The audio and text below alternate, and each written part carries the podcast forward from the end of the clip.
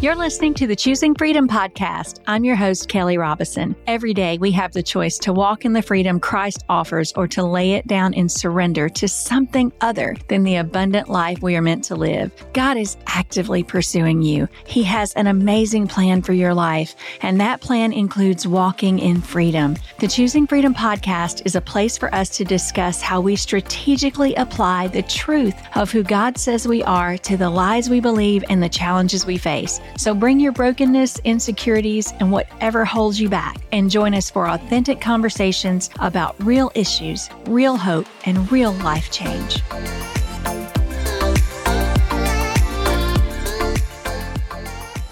In 1995, two social psychologists, Tom Gilovich and Vicki Medvec, published an article on the topic of regret.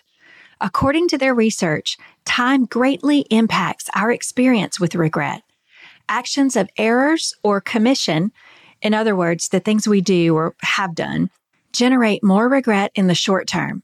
But inactions or errors of omission, the things we didn't do, produce more regret in the long run. In the short term, we tend to regret actions more than inactions, 53 to 47%. But over the long haul, we regret inactions more than actions, 84 to 16%. Mark Batterson wrote a book titled simply If. In his book, he states, and I quote, Let me make a rather bold prediction. At the end of your life, your greatest regret won't be the things you did but wish you hadn't. Your greatest regret will be the things you didn't do but wish you had. It's the what if dreams that we never act upon that turn into if only regrets. That doesn't mean we won't have some deep seated regrets about things we wish we hadn't said or done, but our longest lasting regrets will be the opportunities we left on the table. Those are the if onlys that haunt us to the grave. Unquote. That's a sobering thought. So how can we do our best to avoid those long-term regrets of opportunities missed? Matthew 6:33 tells us, "Seek first his kingdom and his righteousness, and all these things will be given to you as well." Not to sound overly simplistic, but when we seek God first, this means we go to him first for help, for guidance. He becomes our go-to. He becomes the one we unload our struggles onto.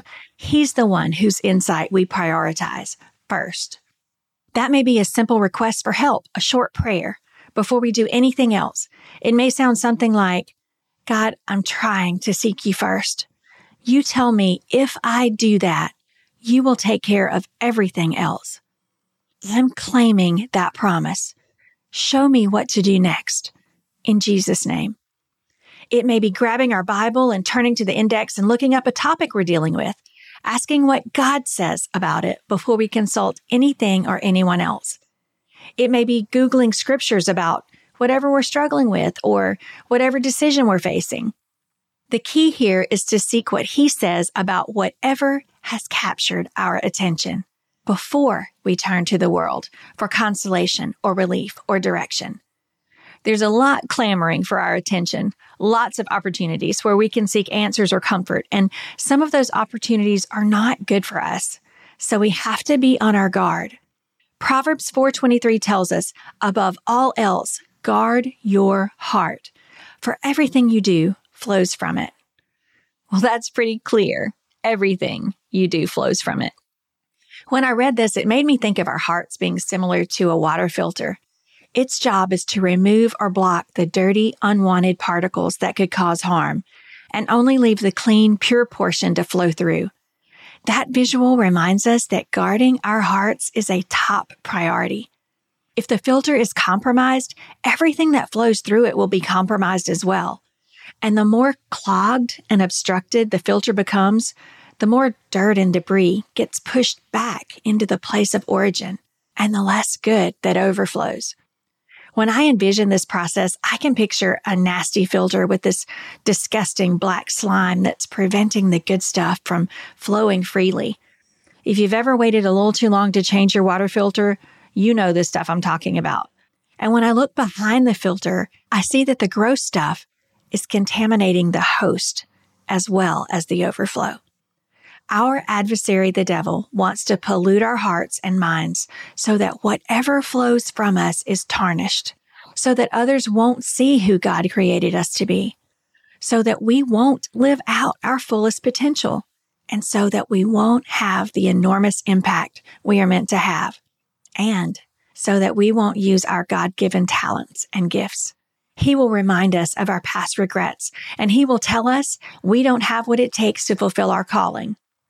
He may give us thoughts of inadequacy, shame, weakness, defeat, jealousy, bitterness, you name it. He has an arsenal and he is ready and willing to craft an attack on your heart, one that's very specific, that will push all of your buttons and trigger your tenderest places. Here's where we have the opportunity to draw a line in the sand. Let's take some thoughts captive and make them obedient to Christ. We can halt the cynical spin out with scripture Take every thought captive and make it obedient to Christ. Pray the prayer. If we need to confess that we haven't been putting God first, let's just get that done. That's a simple confession that may sound something like, Father, I confess I have not put you first. I want to put you first. From now on, show me how to do it. Help me to have wisdom and discernment like I have not had before. In Jesus' name. Confess it in your own words. God knows your heart.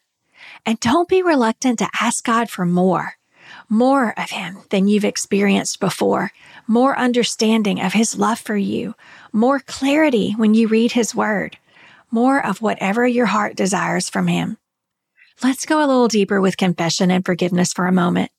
While we may need to allocate some time and effort to dealing with past regrets, to processing, asking God what we can learn from our past experiences or choices, asking Him if we need to make amends somewhere, we need to be diligent in avoiding a downward spiral of overanalyzing or obsessing over past hurts or failures or disappointments. There may be things that need to be surrendered to the Lord before complete freedom can come.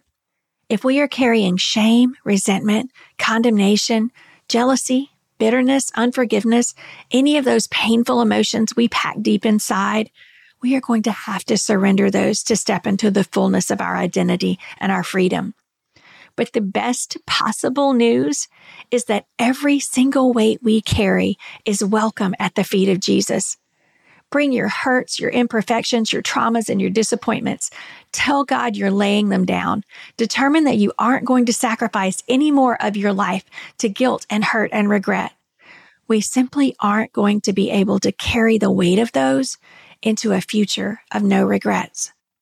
And if support is needed to walk this out, there is no shame in asking for help. Romans 8 1 tells us there is no condemnation for those who are in Jesus. 1 John 1:19 says, "If we confess our sins, he is faithful and just and will forgive us." Notice the if if we confess our sins. It's our choice. Asking forgiveness doesn't have to be a dramatic event that we ponder over and procrastinate. He already knows what we've done, what we've thought. He heard what we said.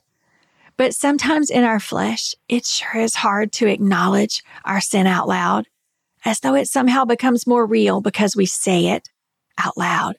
But in truth, freedom won't come without the humility of confession. It's in our confessions we build a deeper relationship with God. We see His grace, we experience His mercy, and we begin to walk more freely.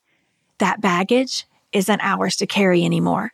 So think about what you're thinking about. Pray for discernment to recognize any lies you may be believing about who you are and who you are capable of becoming. James 1 5 tells us, if any of you lacks wisdom, let him ask God, who gives generously to all without reproach, disapproval, or disappointment, and it will be given to him. So as we discern our next move, this is one way we partner with God. We ask, and he doesn't look at us with a raised brow and a judgy, stern face. He gives generously to all. You can claim it. It's a gift. Ask him to give you wisdom to make wise decisions and avoid regret. And then be prepared to act. Be prepared to use what he has given you to fulfill your calling. Make a plan to leave nothing on the table. In our last podcast, we talked about regular people taking the gifts they were given and using them to accomplish amazing things. Let's dissect a couple stories and see how they correlate to our lives today. One of my favorites is the biblical story of Jesus feeding the 5,000. There are multiple accounts in Matthew, Mark, Luke, and John, and it's pretty cool to read the different accounts as each one offers a slightly different perspective from each of their points of view. To the best of my understanding, this miracle occurs during a very sad time for Jesus, right after his dear friend, John, known as John the Baptist, had been beheaded in prison. When Jesus heard what had happened, the Bible tells us he withdrew by boat to find a solitary place with his disciples, who we are told had been out on mission for some time. I'm guessing everyone is feeling depleted in one way or another, physically exhausted, emotionally spent, mentally challenged, in need of rest, and maybe some time to process everything that had happened. But lots and lots of people who had either seen or heard about the miracles Jesus had been performing found out where he was going, and they left their towns and followed on foot. So when Jesus reached land, all these people were waiting for him. My heart goes out to Jesus and the disciples because I can think of a few times in my life when I felt completely empty and void of anything left to give. But it seemed like the world just continued to throw another thing and another thing at me until I didn't know how I was going to put one foot in front of the other. I wonder if you can relate. Seasons of loss, moments of great disappointment, especially challenging circumstances, those times don't just drain our emotional tank, they expend our physical stamina as well. It can feel exhausting on all the levels. The Bible goes on to say that despite his weariness, Jesus had compassion on the crowd and began healing their sick. Can you imagine how far people must have been willing to travel to end their suffering and sickness? I cannot imagine the numbers and the long lines, the desperation, I envision the sickest of the sick, parents carrying sick children, husbands carrying wives. It had to be a pitiful sight, but it also had to be an atmosphere of hope. Just imagine if you were 178th in line and as you waited, healed person after healed person walks by you after encountering Jesus. They were learning firsthand that this Jesus guy was the real deal. So the day goes on and you know everyone is worn out. Jesus, the disciples, the crowd who walked such a long distance. And as it's getting later, the disciples come to Jesus and say, We're out in the middle of nowhere, my paraphrase, and it's getting late. Tell all these people to go back to their villages and get something to eat. But Jesus unexpectedly replied, You give them something to eat. I can just imagine their faces. Don't you know they were probably thinking, What in the world are you talking about? One of the disciples pointed out that it would take about eight months' wages to feed all these people. After all, there were 5,000 men. I'll insert here that it's believed there were closer to 15,000 people, maybe more, including the women and children. But then another disciple said that there was a young boy present with five loaves of bread and two fish, which he was willing to share. But how far could that possibly go? So, in the midst of the dilemma over dinner, Jesus starts giving instructions for the disciples to have everyone sit in groups of about 50 in the grass. Scripture tells us that Jesus then took the loaves and fish, gave thanks for them, and began dividing them and giving them to the disciples to give to the people. The Bible said they all ate and were satisfied. And the disciples picked up 12 baskets full of broken pieces that were left over. Miraculous. So what we see here is this young boy whose name we don't even know, bringing what little he had in his present circumstances and offering it to Jesus for his blessing and to use as he saw fit. He didn't know he was about to be part of a miracle. He was simply one who was willing. Now let's acknowledge that the disciples didn't think much of this small amount that was offered. They felt like it was nowhere near enough. But when this small gesture was offered up for God's blessing, God multiplied what seemed like a little into more than enough. Let's also take note that all the people who traveled to see Jesus had been hearing of his miracles. That's why they came. They wanted to see and receive these miracles for themselves. Notice Jesus gave instructions for them to be seated in groups. How long do you think it took for 12 guys to get 15,000 people to sit in groups of 50? No microphones, no megaphones, just 12 guys walking through herds of people. And once they were seated, they received the miracle of being fed by Jesus. I love this reminder that often God leads us to take steps of preparation before we see what He's doing next, before we see the miracle, the deliverance, the freedom. And sometimes those steps may seem insignificant, but they're part of the preparation. They may seem small, but they're necessary. These people followed Jesus for one kind of miracle. And when they put him first, he gave them another kind of miracle they never expected. Seek him first, and everything else will be added. In 2 Kings chapter 4, there's another story about a widow with next to nothing to care for the needs of her sons and herself. Her husband had died, and his creditor was coming to take her two boys as slaves for her deceased husband's debt. Imagine the desperation. She clearly thought the prophet Elisha could give her guidance, as the Bible implies he knew her husband. Nevertheless, she still reminded him of how her husband had been a godly man and had helped him in the past. Elisha offered to help her, and he said, Tell me what you have in your house. She told him she had absolutely nothing except a little oil. Elisha then said, Borrow as many empty jars as you can from your friends and neighbors. Then go into your house with your sons and shut the door behind you. Pour olive oil from your flask into the jars and set each one aside when it is filled. So she did what he told her to do. Notice she didn't ask questions about the steps she was instructed to take. She didn't say, Why do we have to take all these jars in the house? Or, Why do we have to close the door behind us? What difference does that make? She was obedient in doing the little things she was instructed to do, and she didn't waste a lot of time analyzing if the tasks seemed mundane or trivial. She simply obeyed without knowing what was coming next. And her sons kept bringing jars to her, and she filled one after another after another. Soon every container was full to the brim. As a single mother of two boys, she faced a financial crisis like nothing she had ever known. Her husband had been a faithful helper to Elisha, but now he was gone. Not only was that devastating, but now she also feared losing her sons. In the midst of her impossible situation, she didn't lose hope. She didn't have the answer to her problems, but she knew her God was able. God worked a miracle in her life that day, providing a way to not only pay off her husband's debts, but to give her financial security for the rest of her life.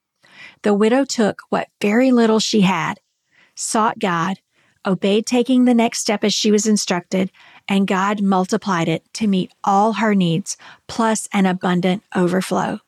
God did immeasurably more than anyone there could have asked or imagined. Where do you feel emptiness in your life? Where do you feel there may be lacking or opportunity for growth?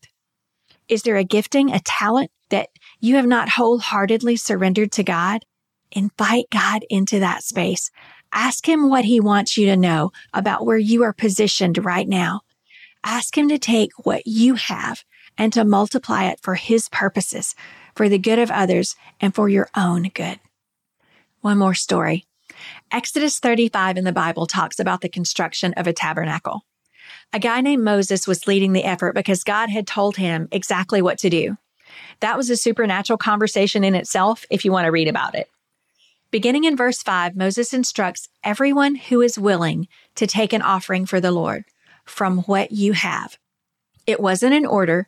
His instructions were to whoever is willing, and they were to take from what they had. The offerings were so diverse, like different colored yarns, bronze, silver, gold, goat hair, ram skins, woods, oils, spices, gems, all kinds of assorted offerings.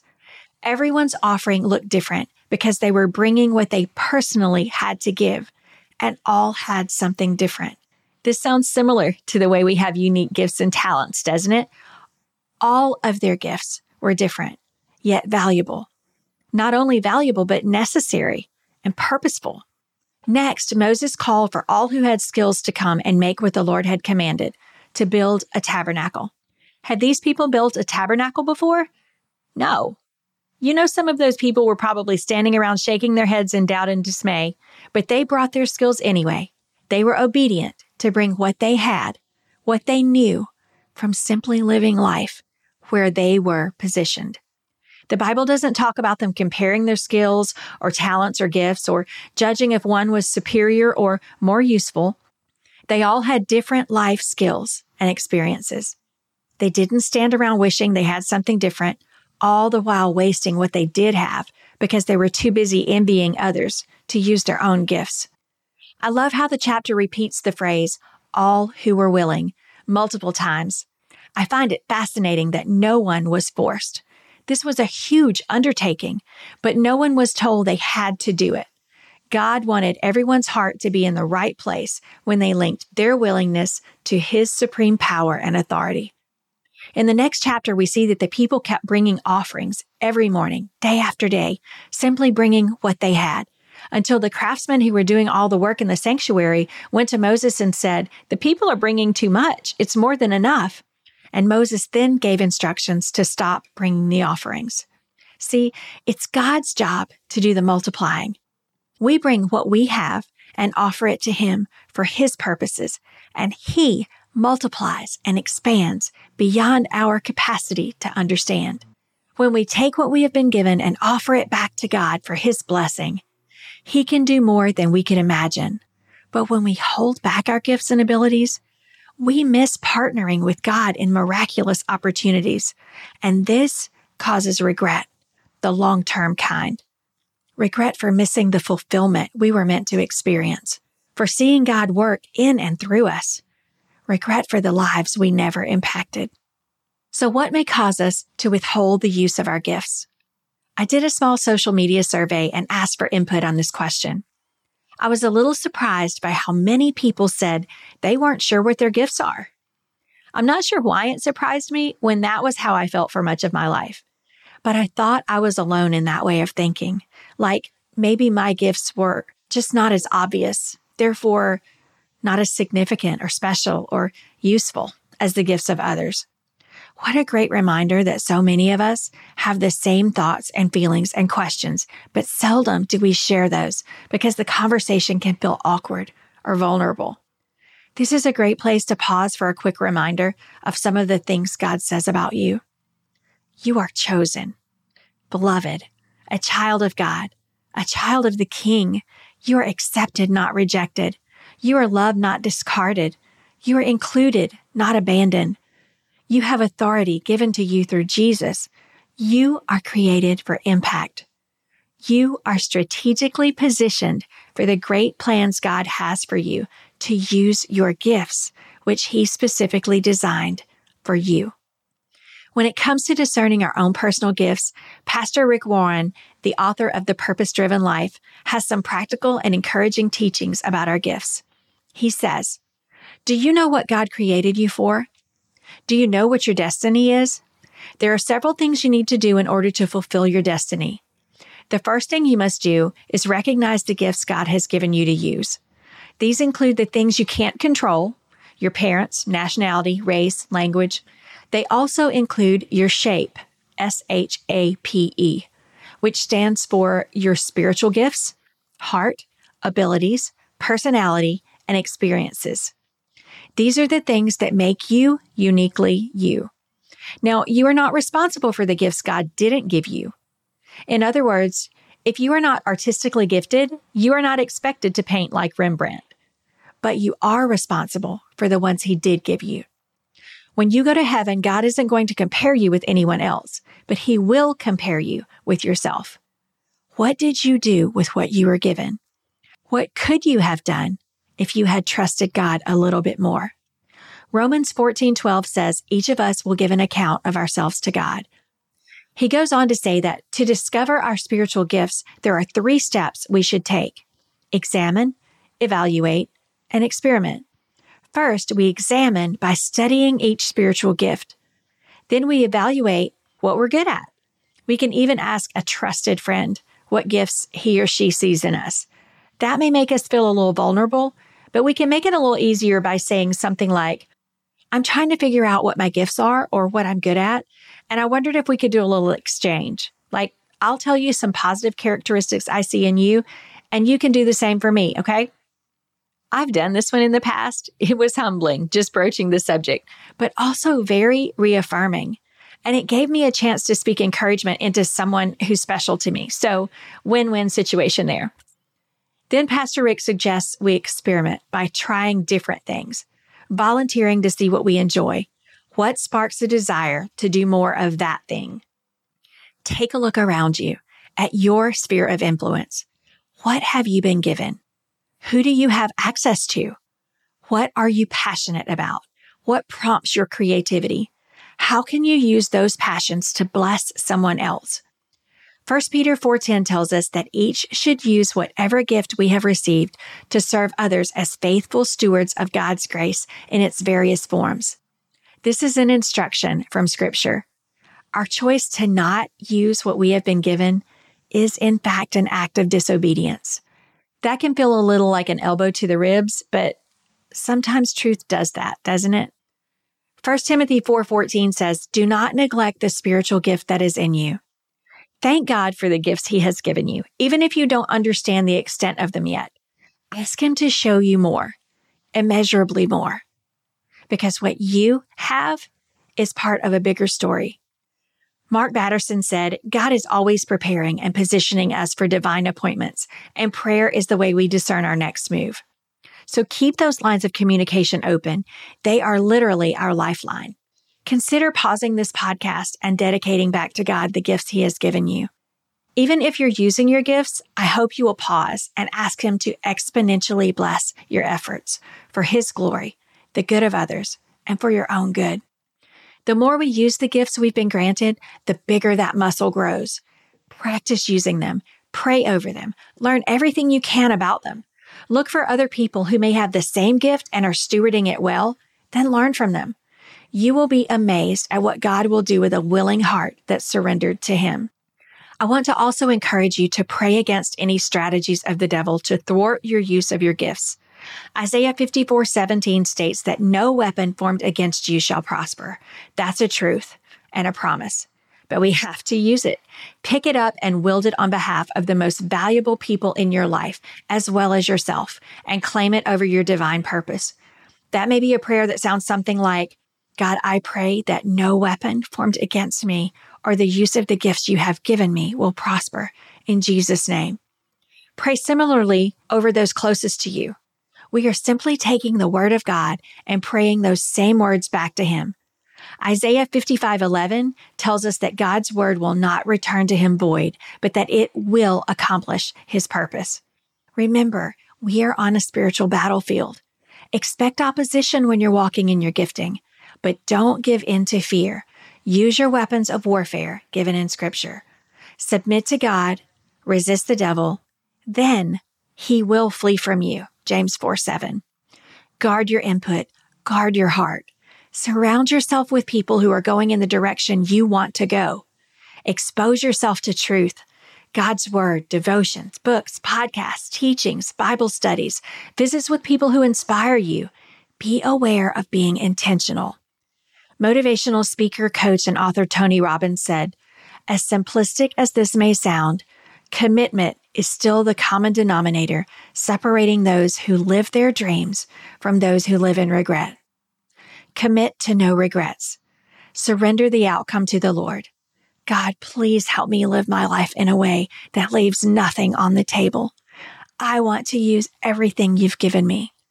Please exponentially bless the work of my hands for your glory, for the good of others, and for my own good in Jesus' name. God invites us into a hopeful future.